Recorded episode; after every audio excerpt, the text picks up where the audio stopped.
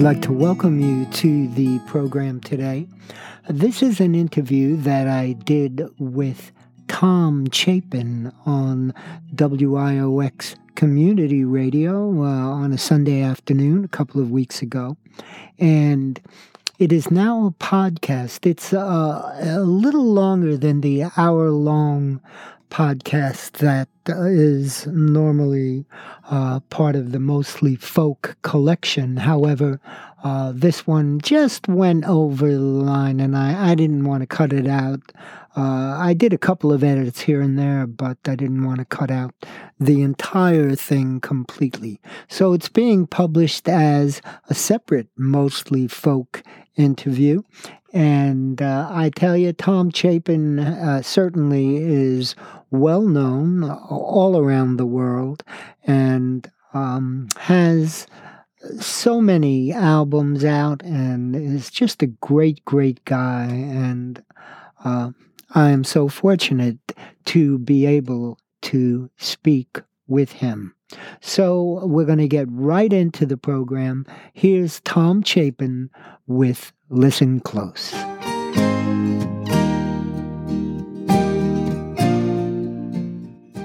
I'm Artie Martello, and welcome to Mostly Folk.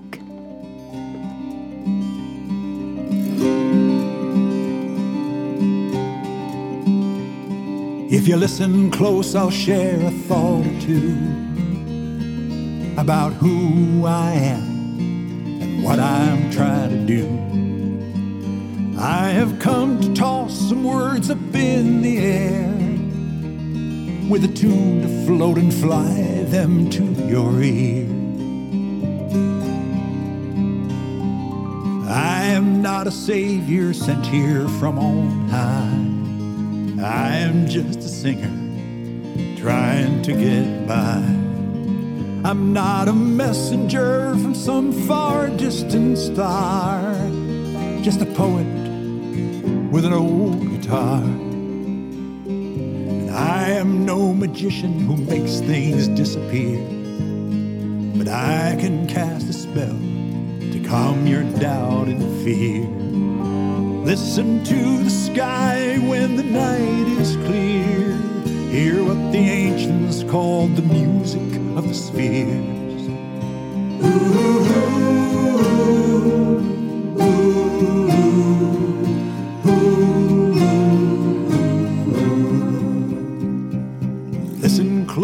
there's magic in the air. Hear the notes are flying, flying everywhere. It's an ancient art as old as humankind. Sing your song and move on down the line. I am not a preacher calling judgment down, just a troubadour traveling town to town. I'm not a sorcerer with potions rare and strong just an old musician trying to get along.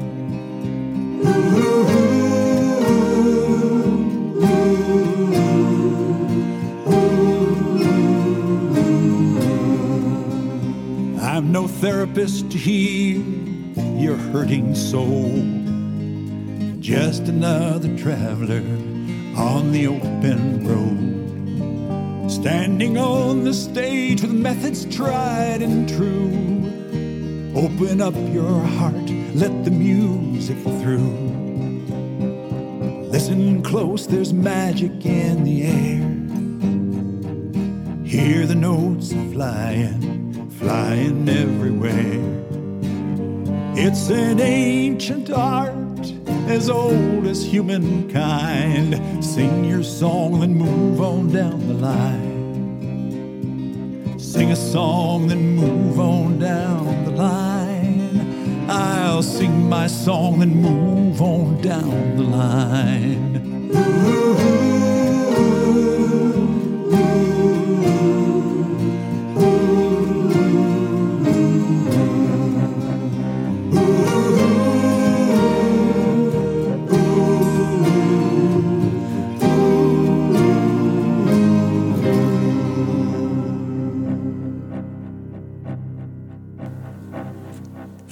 New album, Hold Our Ground. That was Tom Chapin with Listen Close.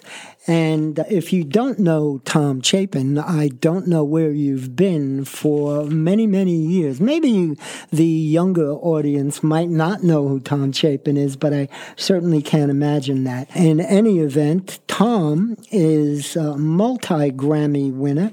His career spans five decades, 25 albums, three Grammy Awards. Tom accompanies himself on guitar, banjo, and auto harp, and uh, his his band members sing and play multiple instruments keyboard, accordion, bass, penny whistle, and concertina. And I am so fortunate to have with me via telephone on the line today uh, Tom Chapin. Hi, Tom. Hi, Artie. How you doing, man? Oh, good. I, it seems like I just spoke to you yesterday. it does feel it does feel like we've talked to each other more than we have in in, in forty years today in the last couple of days.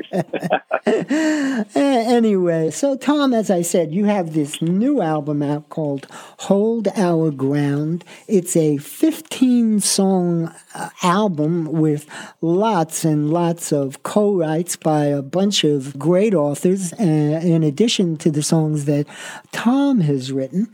And we'll get through a lot of these songs. We won't get through all 15 of them, but we'll play a number of them on the program today. This album, by the way, it was for the month of September, number three on the Folk Alliance charts, number eight, nine, 10, and 22 top songs from this album on the Folk Alliance charts, and Tom, the number three artist on the Folk Alliance charts for September, and uh, certainly well deserved. Tom, let's talk about Tom Chapin for the uninitiated.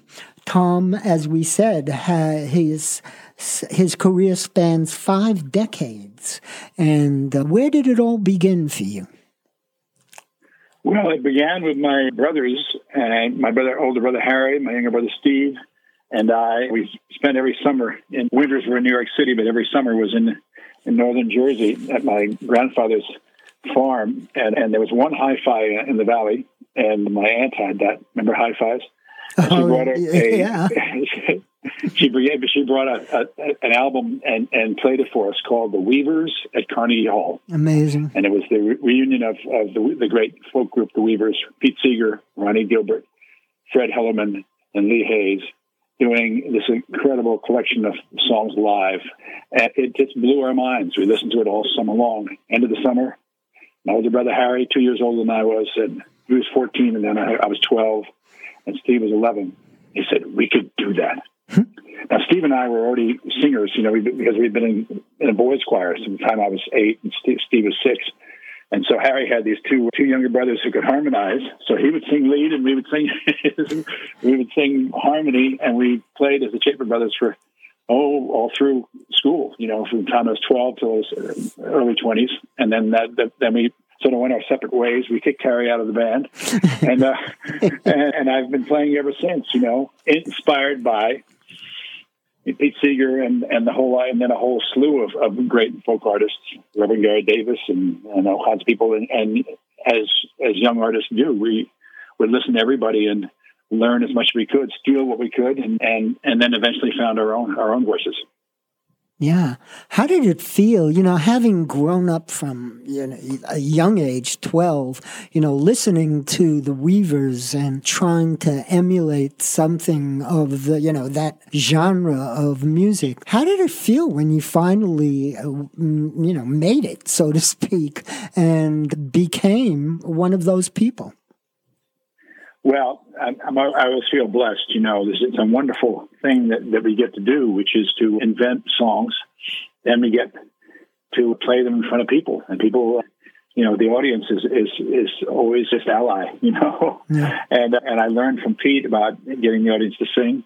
And, uh, and and and also, I remember somebody asked, asking Pete Seeger. Actually, it was a benefit concert I did with Harry at, for WhyHunger. Oh, early, early on and out in Long Island. It was the three of us, Harry Chapin and Pete, and Harry asked me to be a part of it. And uh, some young kid who was uh, from the high school said, came on backstage and he said, Mr. Seeger, uh, you spent your whole life doing concerts for, for and singing for causes. Has it ever made a difference? And Pete looked at him and said, I don't know. Hmm. but what I do know is I met the good people, people with live hearts, live eyes, live minds. Mm. And I just filed that away. Said, wow. Mm. Yeah. It, it's such a Pete Seeger quote in terms of what, what a life is about, this life is about, and also about always deflecting from himself. You know, it was about the, the, the, what it gave him as opposed to what he gave out. Yeah. And I think that's been a wonderful lesson for all. For yeah, Harry really. just took it the same way. Well, you certainly have emulated that. And as I've said to you before, you're just like one of the good guys out there, one of the, you know, family guys. Everything you do has a positive tone to it. And it's, you know, you could just feel it when when people see you in concert or, or follow you. Tom's web- website, by the way, is tomchapin.com. And you can find many, many, many, many links on that website. And you'll be there for hours just exploring all the links.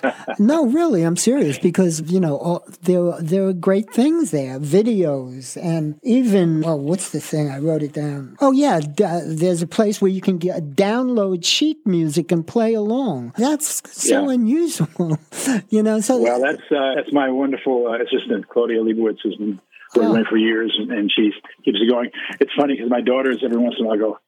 Dad, you should update your your your uh, your your website. Yeah. It's, it's got old fashioned, but I kind of like the fact that you can, if, if you're if you're willing to do it, you can tool along and find kind of stuff in there. It's yeah. fun. Yeah, absolutely. And lots, a big shout out to Claudia who helped get this organized and did all the groundwork for getting you to speak with me.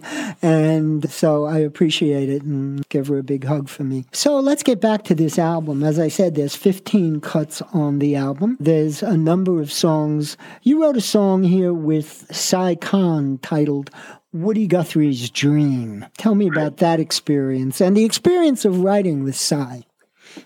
Well, Si is, is a great friend, and, and he lives in, in in Charlotte, North Carolina. Right. So we don't get to see each other that often. But every once in a while, he comes to town, and he has a sister in who lives in, in, in New York City. And so we talk. He said, "I'm coming. I'm coming up for three or four days. Maybe we can spend an afternoon together." And the and the way it works with Si is we sit there, we get an idea, and he starts writing, and I start writing, and we talk talk him through. And after about you know a little bit, and, and, and, I'm used to writing with, with other guys who really don't, as my friend John Forster, a wonderful, wonderful writer. Uh, is a is a folk writer, which means you know you get close, then you try it on an audience or something. You know, mm-hmm. he's not at all worried. But John Forster, who is, has a wonderful history of writing stuff for Broadway and off Broadway and all, all kinds of stuff, and he he he he urges you don't take the pen away the paper too soon. In other words, once it leaves him, you know, he wants it to be perfect, done. You know, and and and so I, I learned a lot from him. But from Si, it's the other way around. If he gets close, he's okay. We got that. got the idea. You finish it, and then we go on to something else. And so we get you know five or six, just I don't know, sometimes you know four, five, six songs in a day and a half, pretty close. And I t- spend months then just sort of. Some of them are really really close, some I, I, I have to make them feel good for, for, my my ear and my and my voice. And and this Woody Guthrie's dream, I uh, it kind of flow, flowed out from him. And uh, but then it was a question how to set it up a little bit, who was talking and what was happening. So I, that that's what happened with this one. But I'm very I'm very proud of it because uh, I dreamt I was at the crossroads, harsh wind at my back, and then then the story goes off, and and you follow the story of this guy who um, you know America's early folk singer, one of the great writers, and, and what would he be writing about now, and, and what, what advice would he give you? And that's what the dream is about. Woody Guthrie's dream.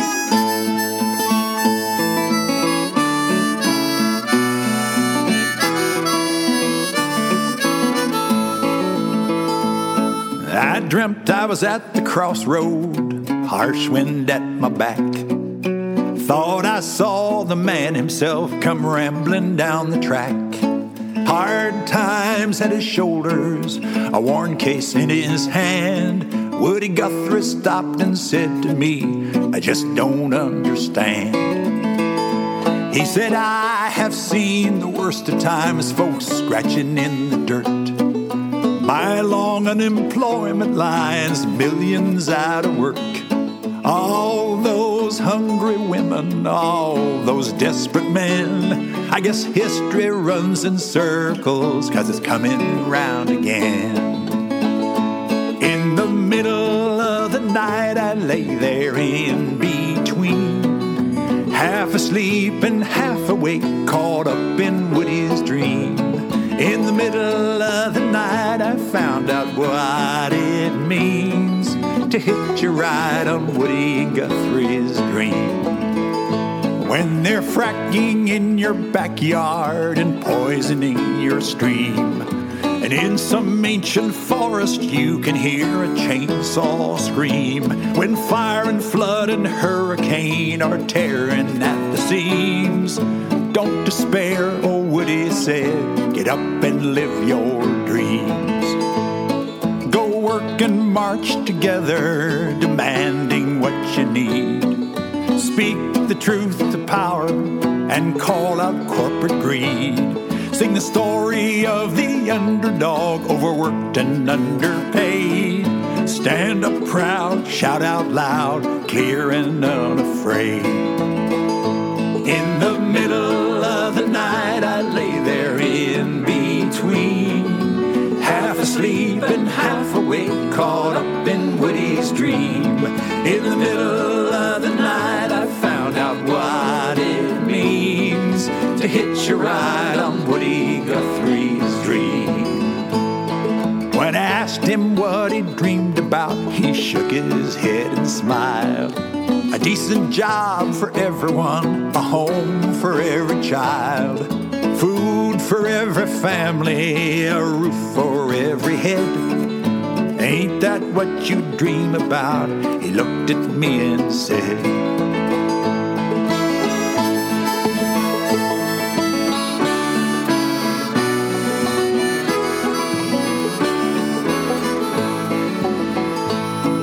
I dreamt at the crossroad, and as Woody turned to go, he said, I got no place in this old world now. It's your rodeo. Go right some wrong, carry on like a ghost in the machine. Good luck, farewell, give 'em hell. I'll see you in your dreams.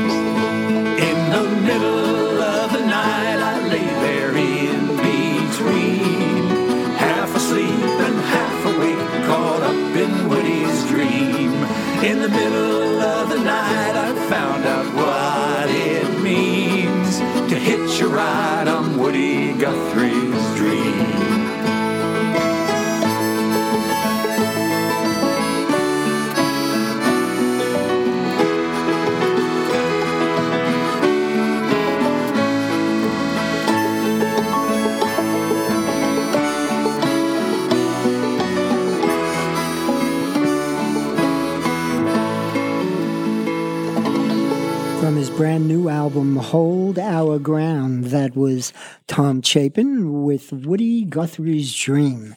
And uh, Tom has, you know, Parents Magazine called you the Pied Piper of children's music. And you also had a TV show called Make a Wish from 71 through 76. So uh, tell me about your interaction with kids and, and kids' music. Well, and the uh, tradition of Pete Seeger and Tom Paxton and Woody Guthrie and on and on, Peter Paul and Mary, uh, you become a parent and and you know you, you you suddenly realize there's a whole world of children and and and you start singing to your kids and and that so that that was really what happened to me. Abigail and Lily were eight and six. I mean, early on, we, we they listened to Raffi and and and some of the Pete stuff, and I I would sing to them at night and stuff. It's my daughters Abigail and Lily who are now singing as the Chapin sisters themselves. So um, it must have not, not been too bad for them. but but I when they were eight and six, I realized, you know, I, I, I felt like Raffi had done wonderfully, and Pete, Pete as well, Birds, Beasts, and Little Fishes. There's a wonderful records for for three year olds and four year olds and you know little kids. But my girls were were six and eight, and they were pretty hip. You know, they they've been singing since since they were little kids, singing stuff, and they went through Raffi and stuff. But Raffi at that point was little little kids music, but they liked Bob Marley. You know, they liked the, the Eagles because they could sing harmony. They liked you know the beat some of the Beatles stuff. You know, mm-hmm. and so I thought, boy, this is the time.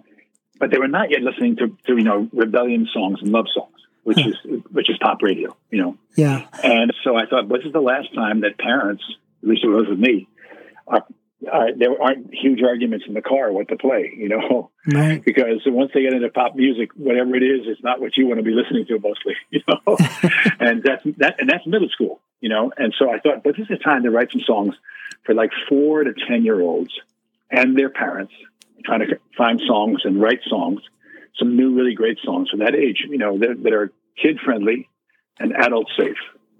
Because we're the ones who have to buy the tapes and play them over and over again. So I got together with my friend John Forster and my wonderful band, Michael Mark and John Cobert. And we now have 13 albums that we did for family. It's a whole body of work. And that has really collaboration all the way through. And just, I'm just really proud of. And there's some songs, uh, This Pretty Planet family tree that uh, are sung in schools. Good garbage. There's a there's a, a number, especially this pretty planet during COVID. It was uh, mm-hmm. music teachers in schools. If school was was lucky enough to have a music teacher, they would and and then when schools closed, they would do these Zoom meetings with their kids. And one of the songs, almost every one of them did, it seems, was "This Pretty Planet," the wonderful little round that Michael, that John, John Forster and I wrote, and Jody Judy Collins sings on the original recording and my daughter's Abigail and Lily. It's at eight and six. And but I, am very proud of that body of work. And uh, through the '90s, I was, you know, I was doing largely the, the, family music. That's when that quote came out from from that you that you talked about. And but recently, that's kind of slowed down. The generations go very quickly in kids' music. It's like three or four years. And so I occasionally do stuff. I do some schools that I do every year and various things. But I'm doing more grown up stuff these days, mm-hmm. uh, and that's why the new album is is, is that it's, it's the grown up music. I was going to uh, ask, but I feel I feel blessed to be doing yeah. this. You know. And people are blessed to hear and listen, you know, to listen to you and see you in concert. Do you still do? You still do elementary and educational concerts? I do not as many as as I say. The, the audience is a little different now. I'm not as I'm not as well known in that world now. Mm-hmm, mm-hmm. But uh, but but the people who find me, you know, it's it's it's always a pleasure to do that. You know, because yeah. I, I, I have this have this body of work that you can, that we can give. You know, we have study guides and stuff, and you, I can do you know five or six different kinds of concerts. I can do one about the environment. I can do one about good food in the environment. I can do one about the you know relationships, you know, and, and and so if a school wants to do it, and, and if, uh, last year, a couple of years ago, before COVID, I did all Fairfield, Connecticut schools. You know, the whole the entire public schools, which was really great, and doing a couple of concerts a day.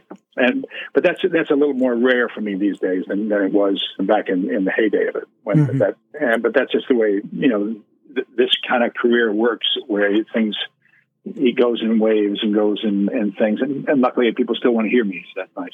Yeah, I do want to talk to you about about the music itself, but before I go there, you, your daughters, the Chapin sisters, are just amazing artists, and if folks want to get a look at them on Tom's website, which is again tomchapin.com, right?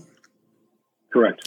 And if you go there, right on the uh, on the homepage, there's a link to a video, and there's lots of videos on uh, Tom's website. So people who love Tom may want to check some of those videos out.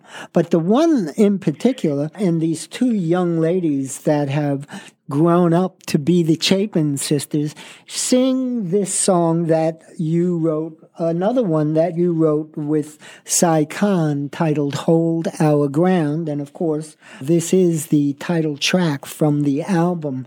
And I look at that video and goodness gracious, it just gives me chills to think, you know, these two kids that you're talking about a couple of minutes ago are such great artists. And yeah, they love groups like Red Molly and the Wailin' Jennys, I'm sure, and but they can stand right up there with them. So I'd like to play this tune again. Uh, this is the title track from Tom's new album. Here's Tom and the Chapin Sisters with. Are they on this song too? Right, Tom? On yes, the album. Are. Okay, so yep. here they are with "Hold Our Ground."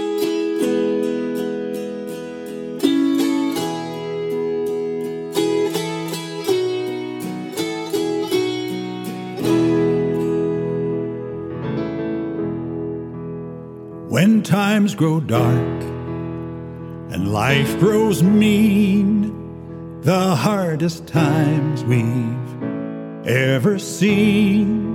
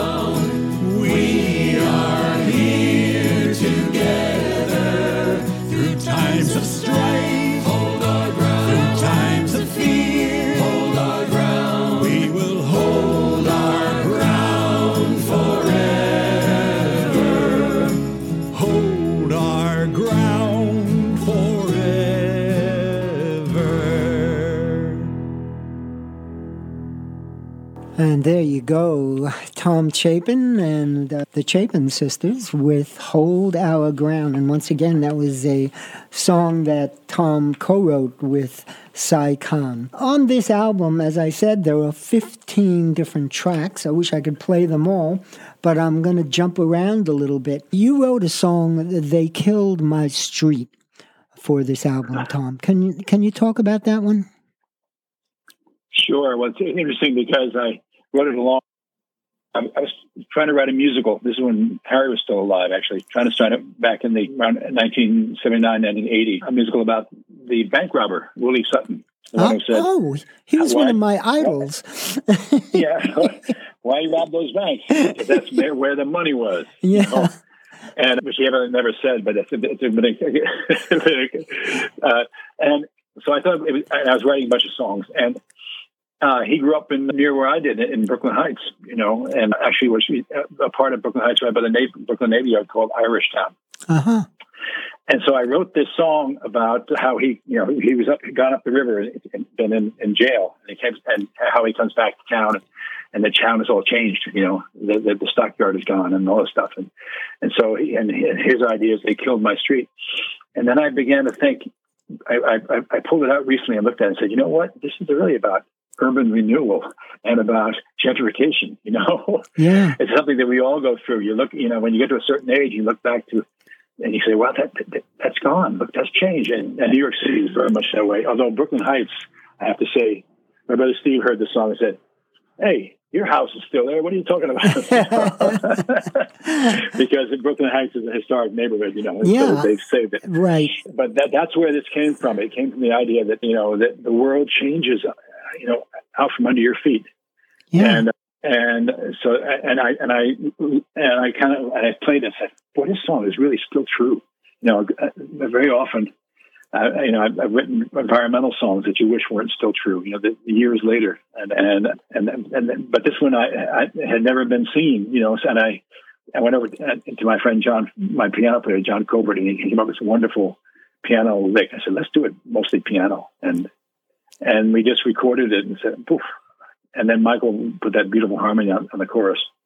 So here's the, "They Killed My Street."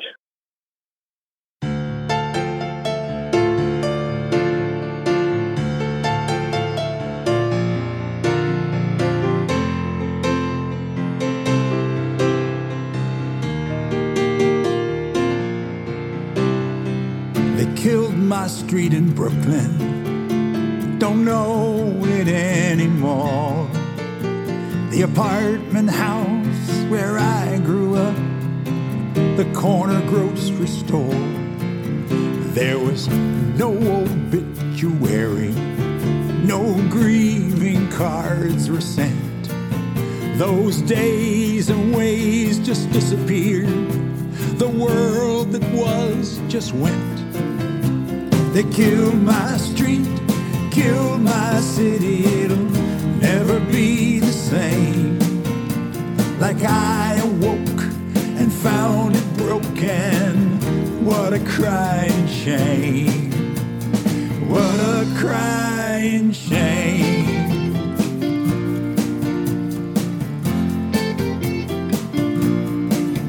When they kill a street in Brooklyn, it don't No fond goodbyes, no teary eyes. No one sings the blues. Should have seen it in the old days. You'll hear your own voice say, when they kill your street in your hometown, some old rainy day. They kill my street, kill my city, They killed my street, knocked me off my feet. What a crying shame.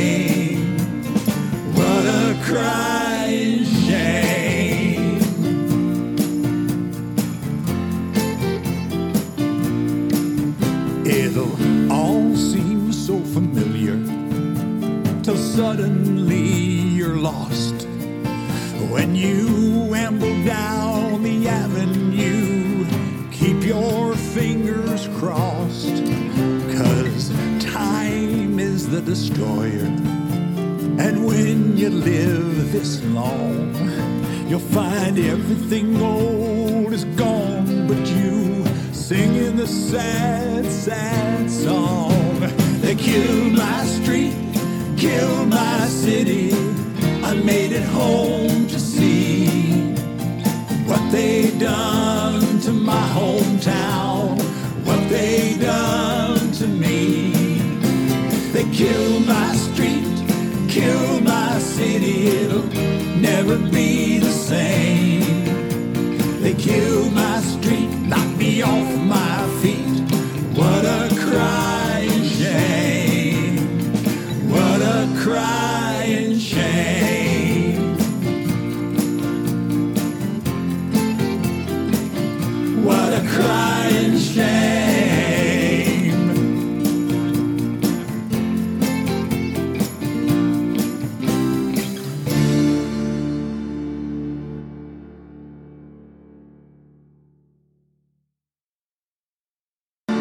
new album, Hold Our Ground. That was Tom Chapin with They Killed My Street. And uh, once again, you know, talking about Willie Sutton, the reason that Willie Sutton was kind of an idol to me was uh, back then they had some kind of a TV, I don't know, it was a documentary or something, or a regular TV show, and featuring Willie Sutton and how he kept escaping from prison by, you know, making a gun out of a bar of soap or things like that.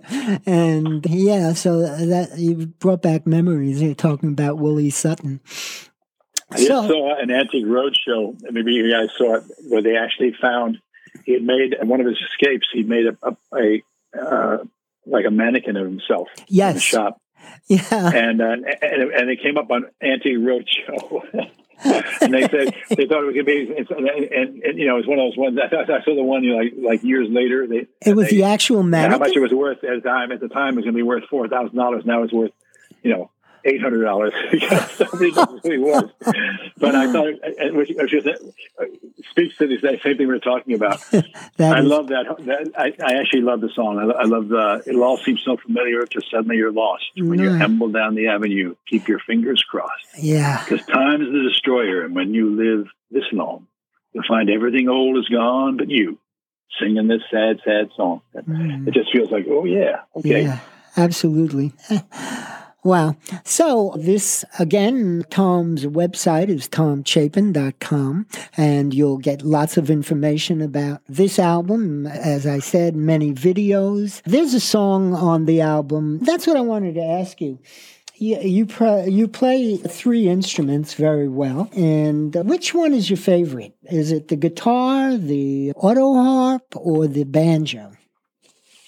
Well, it really depends, you know, already on, on what, what the song is and, and what's happening. Also, sometimes it depends. If I come home and, and the banjo's out, I'll pick it up. Okay. Uh, The banjo is, is wonderful just to just to sort of hang with and just uh, pluck a little bit like like this. I got one sitting, got one sitting right here, but you know, you just sit and go.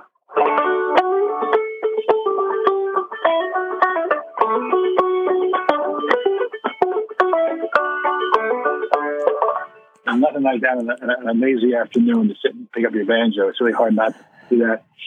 Guitar is probably my best instrument. I mean, I, I can play certain things on banjo really well. I, I'm a frailer, not a not a not a three finger style, you know, uh, bluegrass guy. I can do a little bit of that, but but I'm, I'm basically a frailer. And I got back into the playing the banjo when I started doing the family music because banjo is just a lovely thing in front of kids with kids. Oh, yeah. It's great. You know, the banjo is a, a drum with a stick and strings across it, and it's it's just so it's, you know it's like ooh, what a cool little thing.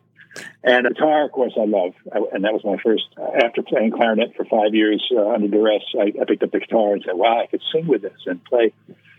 And then I learned how to finger pick, and, and that was a great thing. And then and the auto harp is and that's the, the one I found much later. I had an auto harp, and uh, and then I was at Winfield, Kansas, with at the Walnut Valley Festival with my friend and my friend John John McCutcheon said, "There's a great auto harp guy down here, and he wants to make one for you and for me, so we could." And he was willing to make it so we could play it, you know, and then publicize it and make it. His name is Tom Fladmark in Pennsylvania, Sudbury, Pennsylvania, and he made me this beautiful auto harp, and I've been and and that changed me to start playing auto harp, you know, and uh, So, and, I- and I have a bunch of good guitars too. But I, I- I love these instruments, and it's a great delight to be able to pick them up. The last dream I remember, I was running, running, running, alone across the winter world, I know not where or why. And up along the canyon wall, there were silhouettes and shadows, like a multitude of some unknown host watching from on high. And I lay there half awake, asleep, and thought about my life. I thought about my life.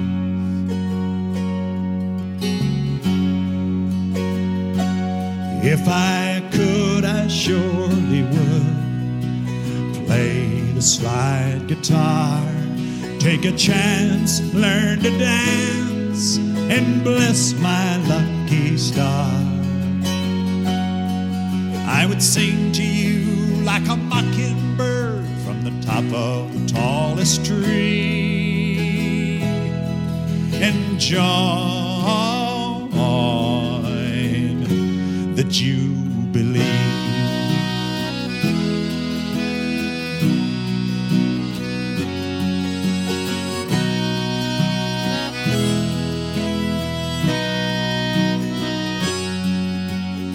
Was a time when I would hurl hosannas to the sun.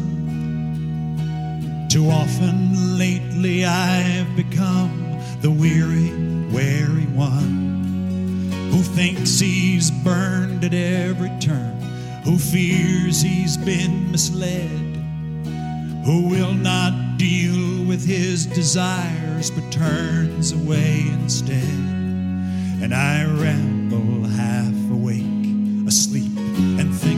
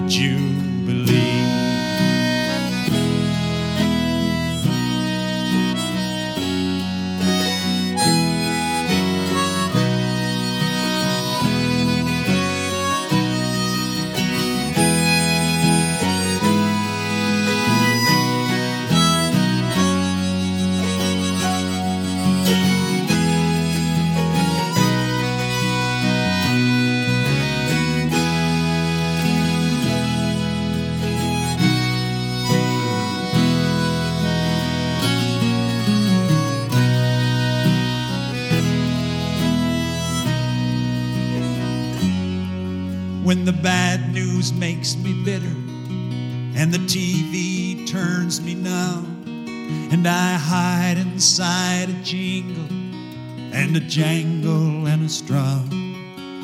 When my foot comes down on shaky ground as I step outside myself, and I fear the world is turning dark, and I have turned as well. Then the faces of my children fill my soul I believe it's worth the fight.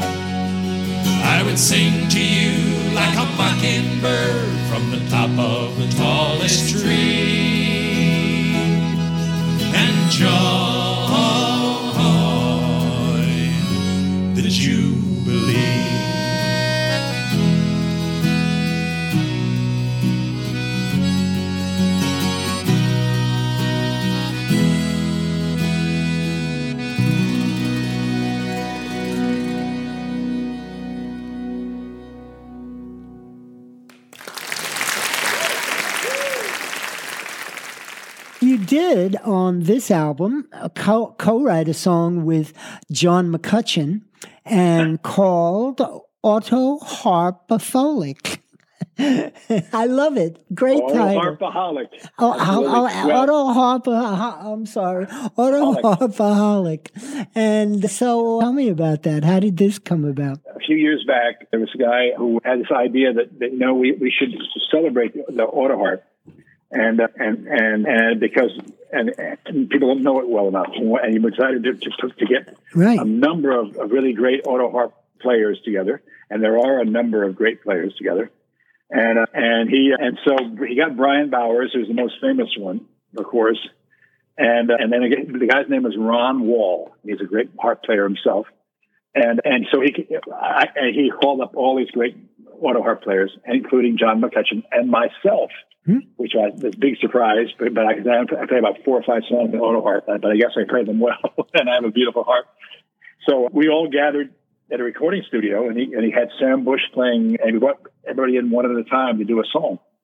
And it was like that's thirty people, unbelievable. That that that recording, unfortunately, is out of out of print right now. And John and I were sitting there. You're sitting in the, in the out, uh, you know, the outer room with a bunch of people, and everybody's talking stuff. And then and John and I, I said, John, we're sitting here waiting for this. Maybe we should write a song.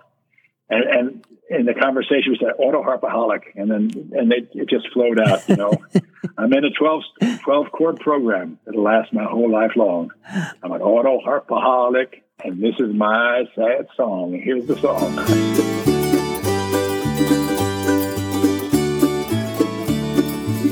some strings on a box that rings in tune for the rest of your life. Say hello to your new best friend say goodbye to your wife. I'm in a 12 chord program, it'll last my whole life long. I'm an auto harpaholic, and this is my sad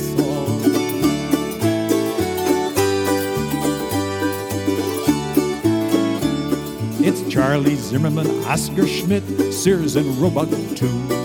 Sarah Carter, Kilby Snow, Pop Stoneman, and now you. I'm in a 12 chord program, it'll last my whole life long. I'm an auto harpaholic, and this is my sad song. Hi, I'm Tom. I'm an auto harpaholic.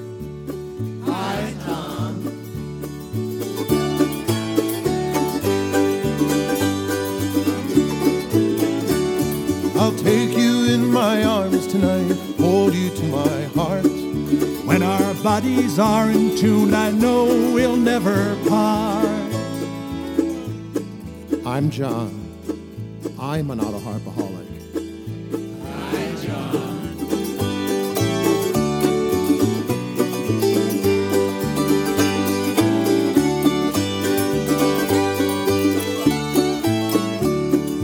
One day soon I'll shed this world and put on angel's wings. And there in heaven's wondrous choir, I'll play that box with strings.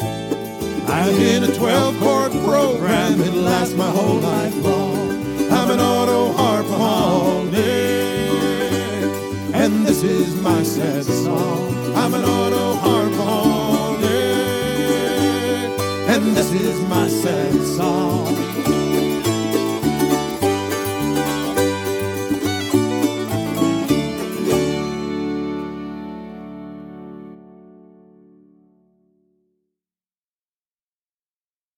Auto Harpaholic. I'm still laughing. Oh gosh, what a funny song. anyway, I'm speaking with Tom I Chip. think the uh, title actually, I mean, it was one of the things that, you know, there was all these, all these auto harp people there. So I think somebody thought, yeah, we're all auto harpaholics. And then they bingo. So we just, we just sat down and wrote that. I love the first line. Take 37, st- thir- take 37 strings in a box that rings and tune for the rest of your life. And you the spoke, old joke. he spoke about uh, Brian. How long does it take to tune an auto harp? No one knows.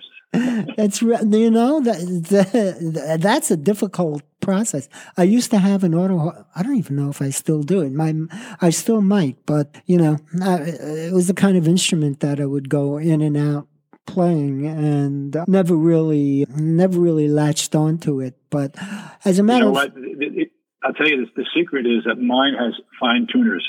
So in the left hand, it's like a piano, which is the old old fashioned ones all had it. So you had to tune like a piano, and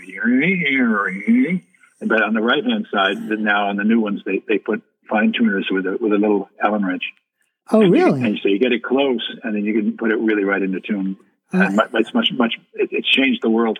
I, I don't know how the Carter family stayed in any kind of tune, you know, amazing. Yeah, it, it's it's you know for for the folks that don't know, look up auto harp on the uh, internet. It's a great instrument, and for all intents and purposes, it's easy to play the chords, but not so easy to strum the chords. You have to have a little bit of skill at that and make it sound really good. You write a lot. You know, you're, you're such a family man. You've written on this album, there are two songs about your grandkids. And, right? Right. It turns out I made a mistake 17 years ago to write a song about my first grandson, Miles Craven. And he was in Cal- my, and my, he was born in California, and I wrote a song uh, for him.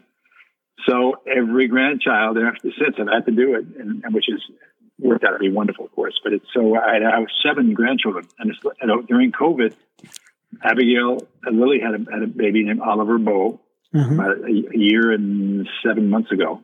He's he's uh, walking and beginning to really talk well now. And uh, Abigail had Arthur Moon, who was nine months, ten months old right now. And these little boys are in my life.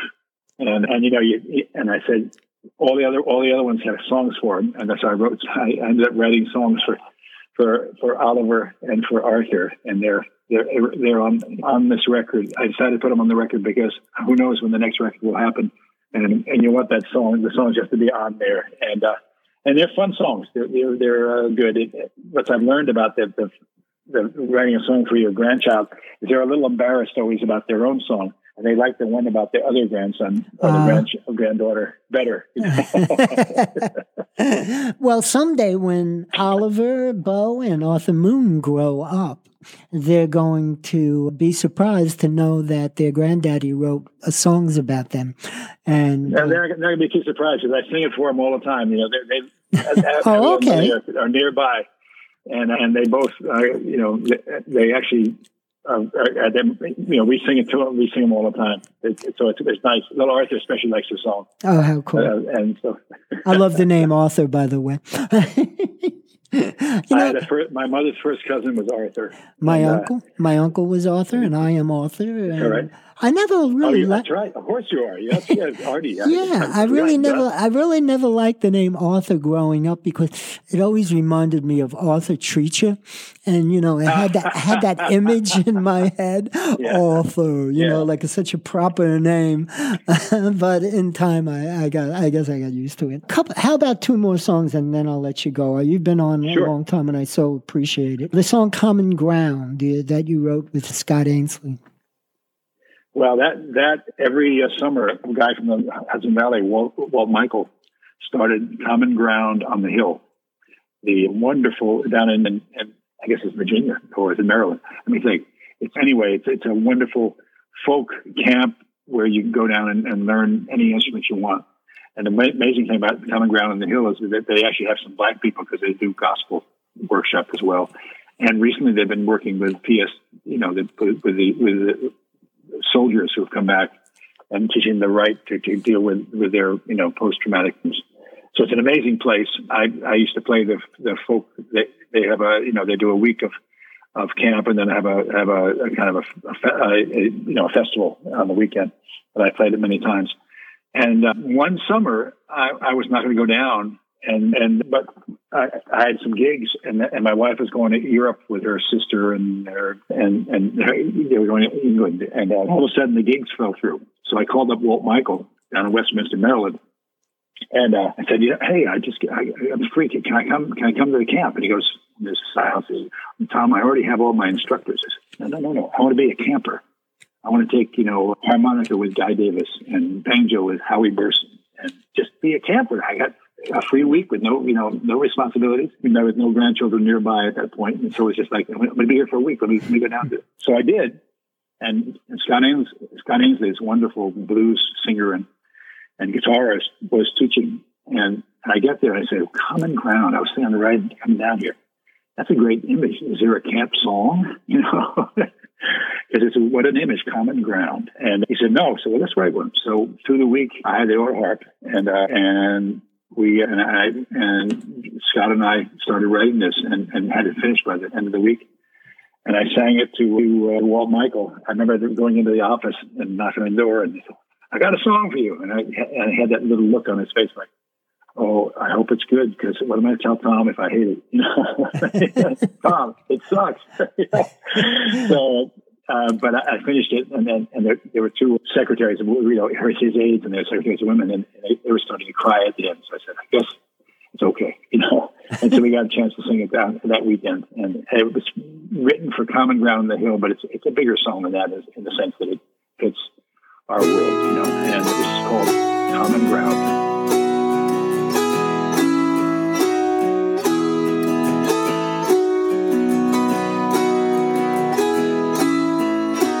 Come in, the door is open. You are welcome here. Come in, the door is open. Leave out all doubt and fear. We'll plant a seed together and together watch it grow and learn once more what we already know. Lift up your voice, rejoice in what we've found. Let every heart take refuge in the sound. Feel the walls around us tremble, we will surely bring them down.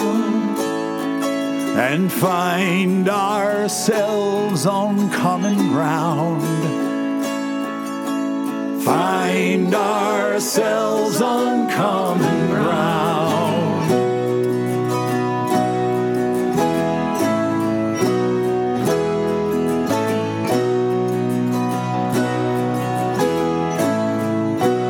This is how we celebrate our song and dance and art.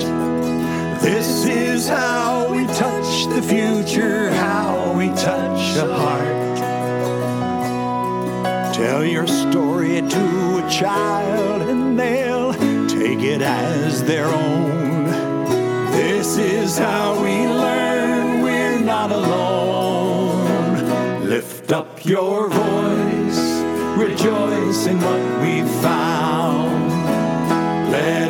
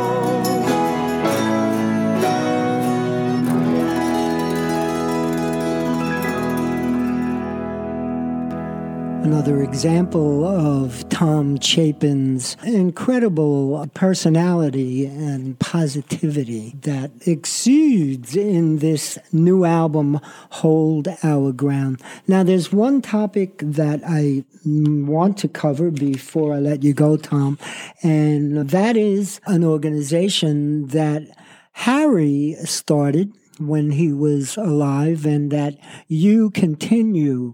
And I'm speaking about WhyHunger. Can you talk a little bit about that so folks can maybe participate and help in this area? Sure. This is a, a thing that I feel very strongly about. Of course, my brother Harry did. He, dedicated the last six years of his life, from 75 to 81 when he died, doing benefits for for then then called World Hunger Year, now called WhyHunger. And but the, in a very basic sense, there's enough food to feed everybody in the world. In America, there's plenty of food. So much goes to waste. So much of it's used for things other than feeding people.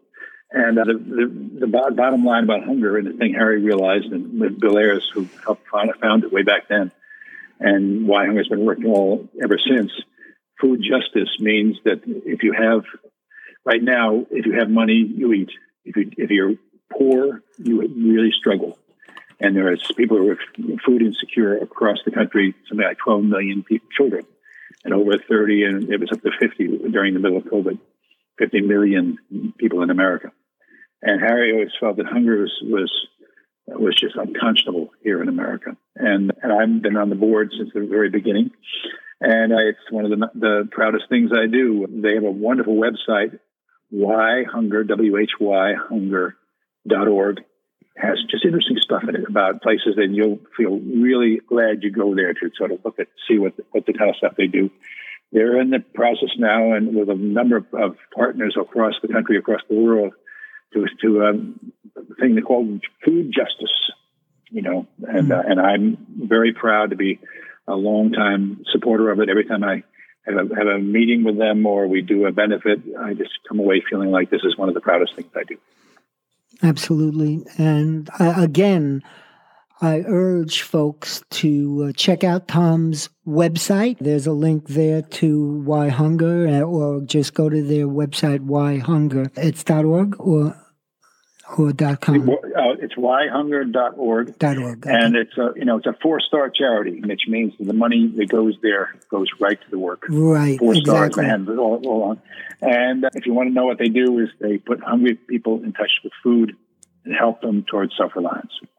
That's great. It's absolutely great. And I've donated to this organization over the years. And if you donate a certain amount of money, you might even get a T-shirt with one of Harry's one of Harry's quotes. One of his quotes. Harry said, "When in doubt, do something." And I love that quote. I think that's a perfect example of the kind of person he is and the kind of person that you are. And I'm going to play it out today with uh, the final cut on the album. Another, uh, again, it's another song that Si Kahn wrote with you, The Last Music Company. It's the final cut. And uh, do you want to say something to this before I let I you go? do. Uh, I do. The, uh, the the amazing thing uh, about uh, Si is that he finds a song where I didn't even think there was one. He called. He emailed me one day and said. I'm trying to. I'm putting, uh, making sure all my songs are copied. Tell me what your your what your publishing company is. And I said, well, it's called The Last Music Company. And he writes back and said, oh, I bet there's a good story there. And I wrote back and said, well, that's not a great story. He said, I tried four other names and every one of them was taken. And finally I came said, the last music company. I wrote it down and, and it went through. So Si sends back the first two verse, the first verse and chorus of, of, of this song. And, and it says, your turn. And just left it to me. So I wrote a tune and, and, and, and, and wrote the rest of the song, The Last Music Company. when Si emails you, does he include part of the text of your email to him and then answer it and then another part of the Yes. text and Yes, he answer. does, yeah. he, he, he Yeah. he's amazing that he does that. I say, how the heck did he goes through all of that? Well, he doesn't have to write all that stuff. He just he just he goes uh, to your email, and then then comments on it. Right, goes through it. right. Anyway, so as I said, I'm going to play out the program, the program, but my interview, I'm Chapin with a song titled "The Last Music Company," again co-written with Si Kahn. Tom, I want to thank you so much for joining me today here on the Catskills Cafe. It's much appreciated, and all the best for continued success and good luck with the album. And uh, what great kids you got! And holy mackerel, what a Oh, family! What a what a great family! Thanks again, Thank you Tom. so much, Artie. Have Long you wave. yeah, have a great afternoon and hold your You too. ground. Thanks so much. Bye bye.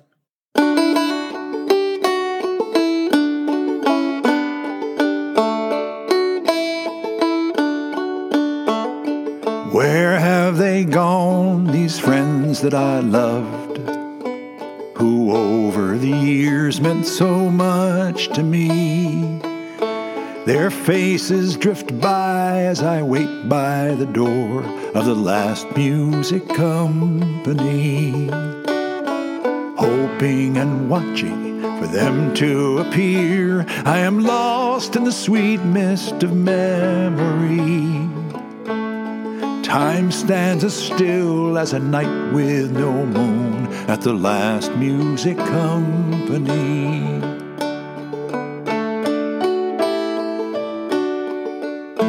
My friends and my family still hold up my heart as each loss brings my world to its knees. And I seek out a refuge in the workshop of song at the last music company. I've worked at this table with many a good friend, catching up as we partnered a new melody with a story in rhyme that might make it sometime to the last music company. No distance that love can't erase.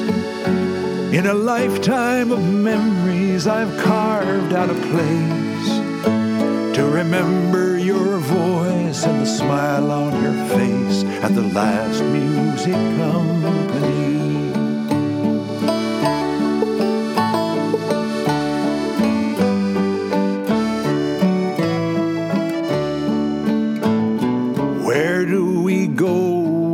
Come to the end of the pathway laid out for you and me? May we summon the courage and grace for to face the last music company. There's no distance that love can't erase. In a lifetime of memories, I've carved out a place to remember your voice and the smile on your face at the last music company. Where have they gone, these friends that I loved, who over the years meant so much to me? I'll remember your voice and the smile on your face at the last music company. The last music company.